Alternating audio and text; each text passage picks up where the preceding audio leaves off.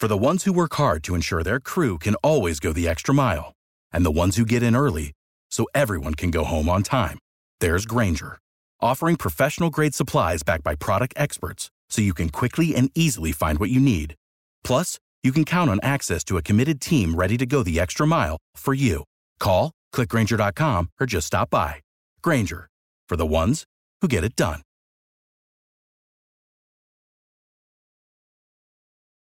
Every team, every topic, everywhere. This is Bleav. With NFL playoffs right around the corner and the NBA season in full swing, BetOnline has you covered with all the up to the second odds, news, and scores. With additional odds, lines, trends, and info on both desktop and mobile, you can access the world's best wagering information anytime. Head there today to get in on the action and see all the updated odds. Remember to use our promo code BLEAV, that's B L E A V, all caps, to receive your 50% welcome bonus on your first deposit. Bet online where the game starts. What's going on, everybody? Welcome to the Dawg Check. I am Max Loeb, Loeb's Leads, here with Eric Metcalf. After a full week of no Browns football, feels weird, but believe it or not, we do have some Browns news to talk about. This time last week, actually, the Browns let go of Alex Van Pelt, Alex Van Pelt, their running backs coach Stump Mitchell, and their tight ends coach. And now on January 23rd, about two hours ago, they hired Tommy Rees as their tight ends coach from Alabama, Notre Dame. A, a shakeup in the coaching world that I don't know. I didn't really expect it. What did you think?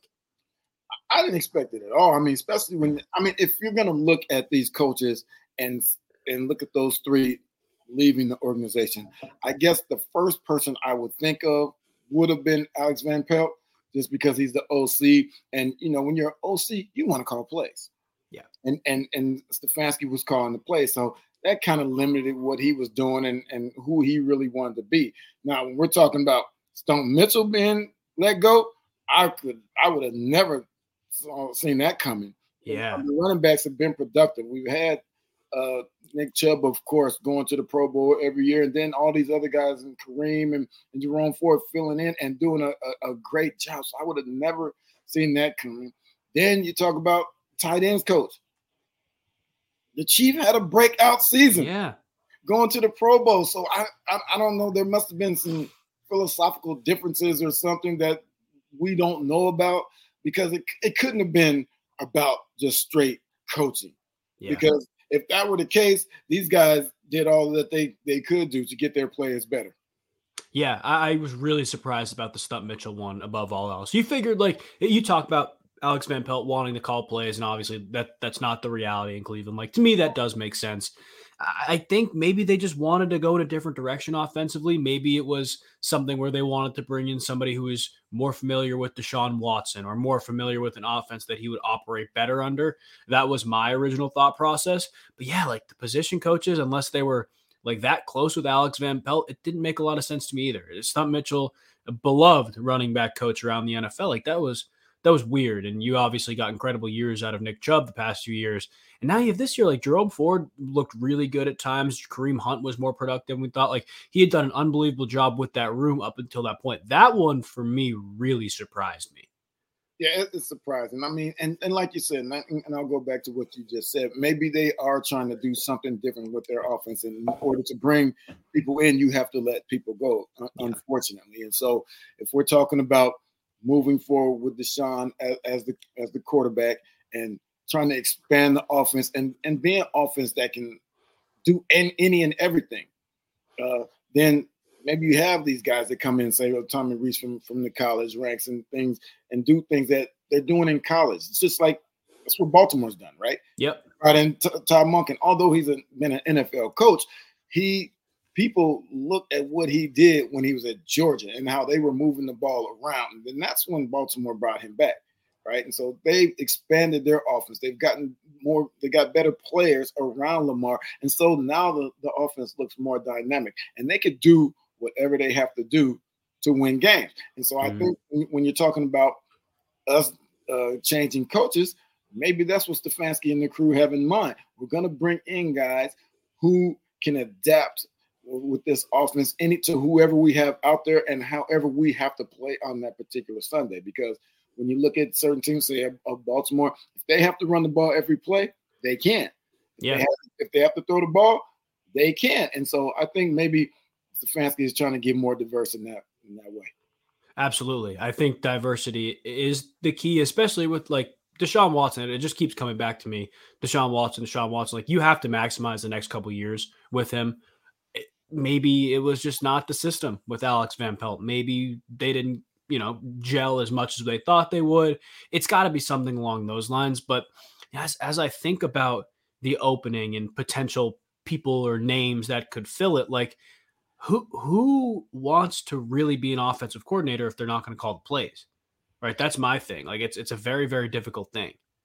Right. I mean, it's it's one of those things where you want if you come to a, a place where the head coach is calling plays and you're a coordinator, it's it's about that title.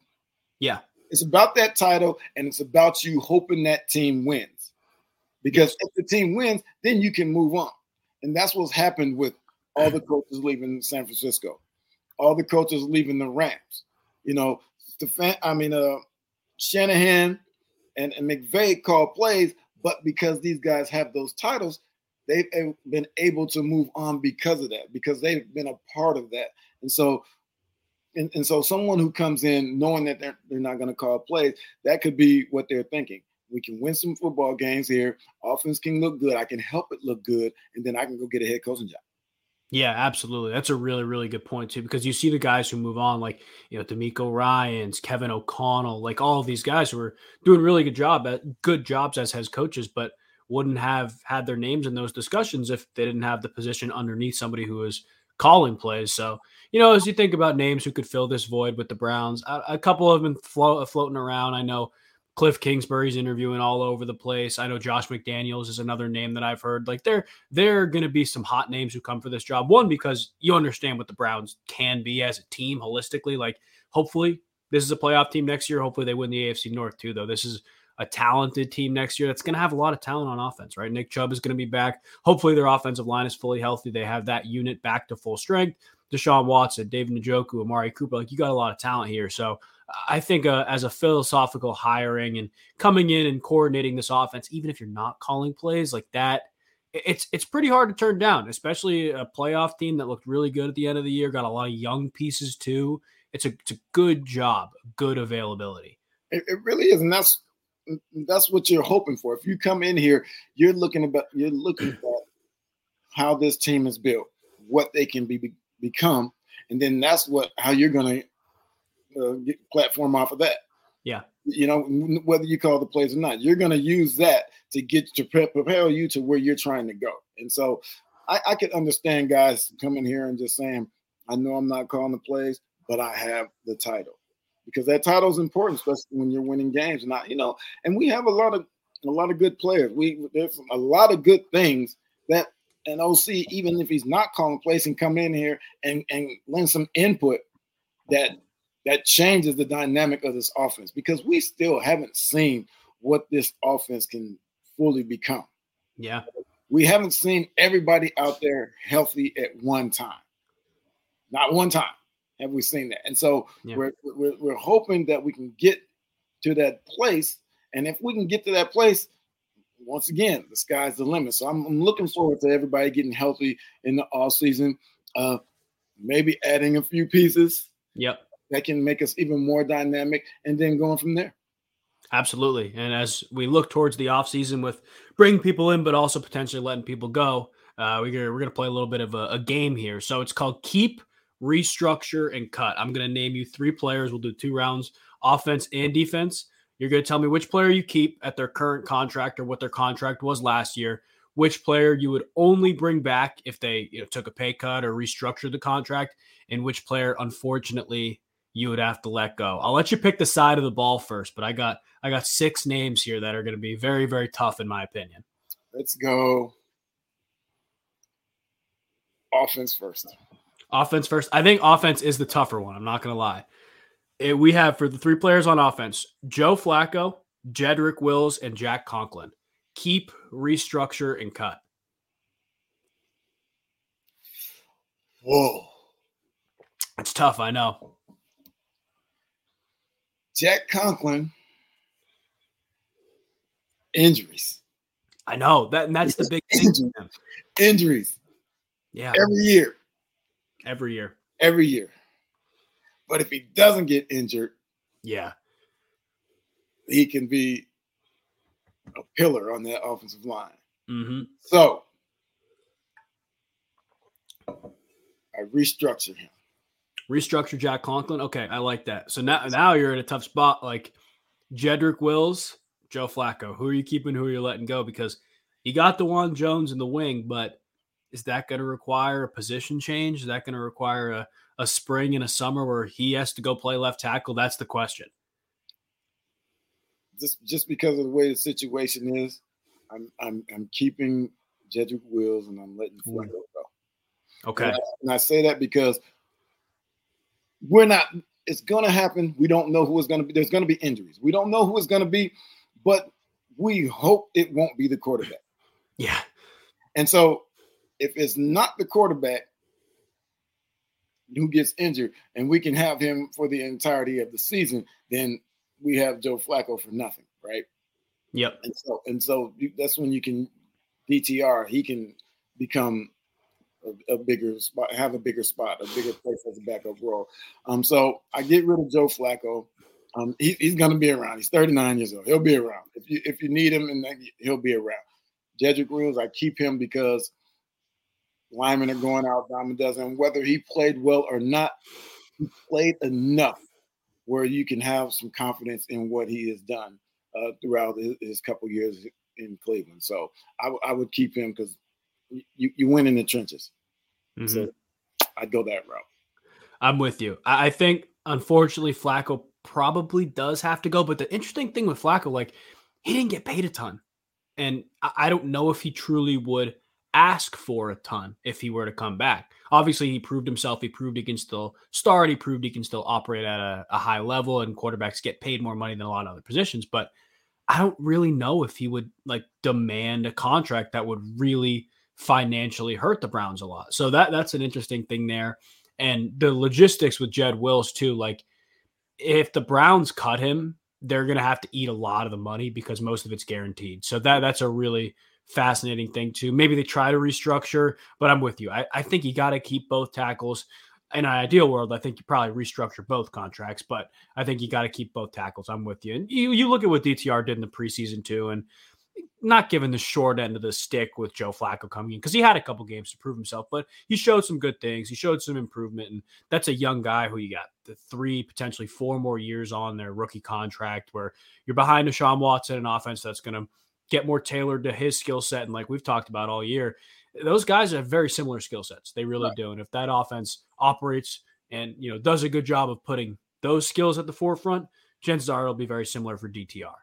Right, and that's when once again we're just talking about Flacco. If there was a, a chance that Deshaun went out again in, in 24, then once again you're you're basically changing the offense. Yep right? And so now you have to make it tailor made to, to what Flacco can do. Whereas if DTR becomes the quarterback that we think he can and he grows as we think he will, then you don't have to change it as much, mm-hmm.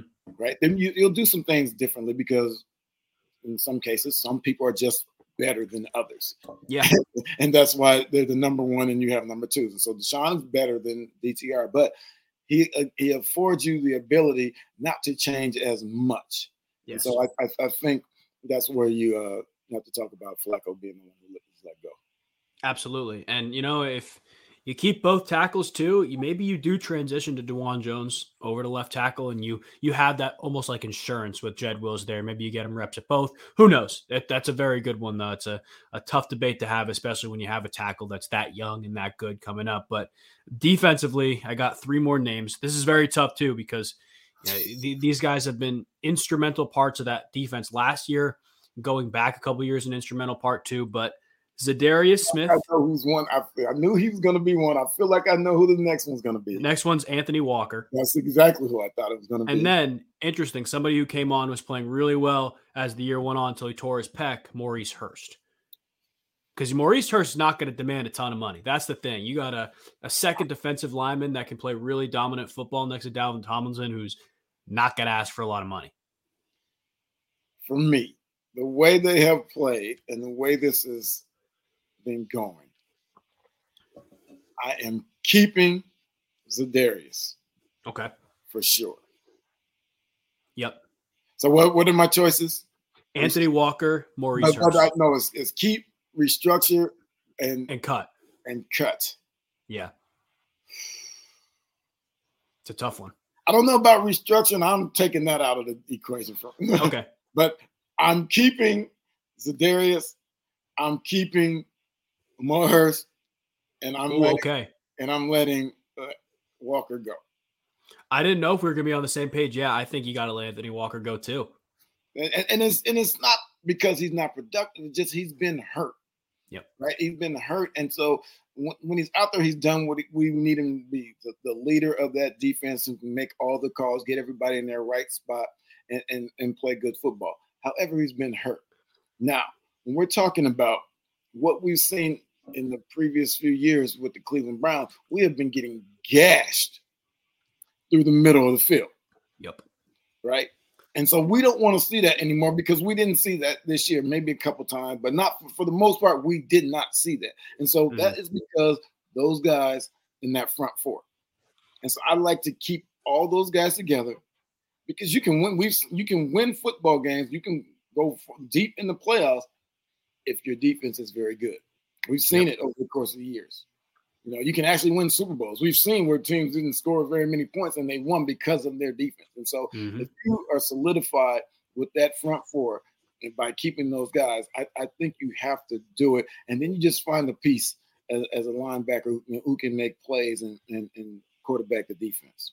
Yeah, and it's really interesting when you look at filling that void for Anthony Walker. A healthy Anthony Walker is better than what the Browns had this year. There's no doubt about that. But again, can he stay healthy? and you look at really the, the back half of the season where he didn't really play, that defense was not as good as it was at the beginning of the season, but it was still pretty good. Like it was still creating turnovers, still stopping the run. They were still making plays. So I'm with you. I think you can fill that void. I think looking at the money that uh, Mo Hurst is going to get, it's a not a steal because I think he'll get a little bit more money than he was paid this year, but it it pales in comparison to what you're going to have to pay a guy like Anthony Walker and Za'Darius Smith. So I think financially, if you had to restructure, I'd probably restructure Za'Darius Smith, just save a little bit of money, whether that's you know a signing bonus, whatever you have to do to get right. that physical like big cap number down. Um, but yeah, I'm with you on keeping those two guys. It's it's going to be a tough offseason. Like there's going to be a couple guys that were instrumental this season that are going to have to go. The question is, can you fill that need? Can you fill that void? Who are you going to fill the void with? That that's to me is the most interesting part of this offseason because they don't have a first round pick. They don't have a ton of money to spend in free agency. Where are they going to? How are they going to get rid of that that extra cap uh, hit? And and that's why I think it's so important that you keep that that front four together. Yeah, because because of what you just explained that we don't have many moves that we can make. So if you have the opportunity to keep these guys together, which was the backbone of your defense, then you, you have to do it if you're trying to give yourself a chance. If you're really yeah. trying to win games you have to keep these guys together. And and you know the way JOK is playing back there, and and, and Takitaki played pretty good football. I'm sure you can find somebody somewhere who can play in, in, in the middle and, and, quarterback that defense because they're not going to really have to do that much. Yeah. If you keep that front four together, if you don't keep them together, you're probably going to need somebody who's going to do a lot. Yep. And so I think it makes it a little easier on, on Jim Schwartz and, and the DBs back there if, if you keep that front four together. Yeah, I agree with you. And it was funny. I was looking at the last spot to fill on that list. I was debating between Mo Hurst and Takitaki, and I had very similar thought process. I was like, Takitaki was good, but again, shoes that you feel like you could fill somewhere, whether it's the draft, free agency, like it's shoes that you one feel like you can fill, like I just said, but two, shoes that will have their life made easier with those guys up front. Those guys up front are the horsemen that lead this defense to be as good as they are. So I am 100% with you there. And, and that's, and we don't know what's going to happen. We, yeah. we think this what, what someone would do, but we, we don't know. And so it's, when you get down to it, it's a numbers game. It's who's willing to play, play for a, a, different contract who's not. You know, somebody, some guys might think they're worth more and want to test free agency or, or what have you. But when it when it comes down to trying to just win football games, I think what we talked about would be the right choice. Yeah, I completely agree with you. While we uh, continue to talk about the football that is going on, obviously we have the AFC and the NFC championship this weekend. Chiefs at Ravens, Lions at 49ers, three seeds at the one seeds. I know you have a, a very hot take about the Baltimore Ravens. I will give you the floor. It is all yours. Talk to us about the Ravens against the Chiefs because I don't I don't know if a lot of Browns fans are gonna like what you're gonna say. And but that's okay because this is this is about football. And so when we're talking about who I think the better team is, I do think the Ravens are the better team. I think they're the best team in the NFL right now. Mm-hmm. And, and, they've they've pretty much showed it throughout the course of the year. They played some tough games against some lesser opponents, but when they played teams that are quote unquote the best teams in the league, they absolutely demolished them.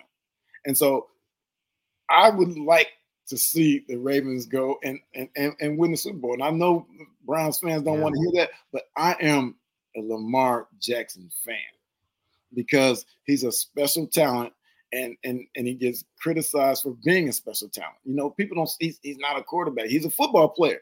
Yeah. And you know, and, as, and when I look at myself as a football player, I almost feel like Lamar is kind of like my, myself in that he's a victim of his own talent. Right? Mm. He has so he can do so many things that he's he's not really special in one of them. You know what I mean? I mean, he's the most special, he's the most dynamic runner in the league as a quarterback. Yeah.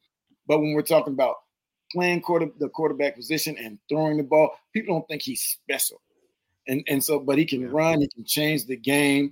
And so I'm I'm a fan of what he can do and all the doubters and naysayers that he has to prove wrong because he can continues to do it week in and week out. And on his way to win his second MVP. And so, you know, I, I appreciate what he's done. I appreciate a guy who's wasn't even supposed to go in the first round. They didn't even yeah. think he could play quarterback. Yep. And now he's on, on his way to a second MVP. And, and so I like to see special things and people get recognized for being special.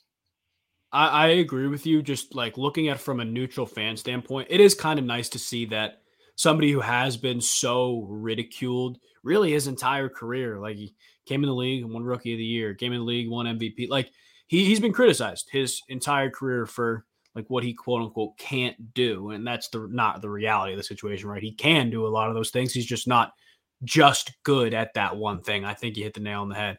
I'm with you. I think the Ravens are the better team against the Chiefs. I don't know if I could cheer for them, but I am with you. I think they're going to win. I, I like I, I have seen the Chiefs playing better offensive football. I think anybody who's watched the last two games can kind of see they're hitting their stride at least a little more offensively. But like you said, Lamar shows up for these big games, and it's it's a sight to behold because you go beat the Dolphins by however much they beat them by. You blow the Lions out. You're just blowing out good team after good team. Really, 49ers. 49ers. Yep, 49ers. And like I'm trying to think back, obviously lost the Colts, but the other big playoff loss they have was to the Browns. So it's it's weird to see that that team going far as a Browns fan is you beat them earlier on in the year, but at the same time, you know, it, it's a really really fun matchup. Both sides are fun matchups, but that one especially because it's Mahomes, the guy who's ruled the NFL, and it's Lamar Jackson, the guy who seems like he has the most talent at the quarterback position. So it's going to be a fun one. Transition over to the NFC. I know we have differing opinion, opinions on this game. Who do you have winning this game? I have Frisco. Okay. And and, and, and this largely based on does Deebo play? Yes, I agree with you. And because when he's out there, the that offense is totally different because yeah. that's just one more weapon. And and and and Brock Purdy is good. He's very good for that system, but he's very good in that system when everyone is out there, as we saw against the Browns, and as we saw uh, the other day.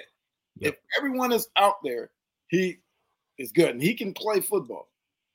But he, but Kyle Shanahan being the play caller and having all his weapons makes it a little easier for him. And so if Deebo if Deebo plays, then I for sure have the Niners. But I, I think they're good enough and, and have uh, good enough defense, good enough players, good enough play callers to go out there and win, even if Deebo doesn't play. But I'm for sure with him if he if he does play.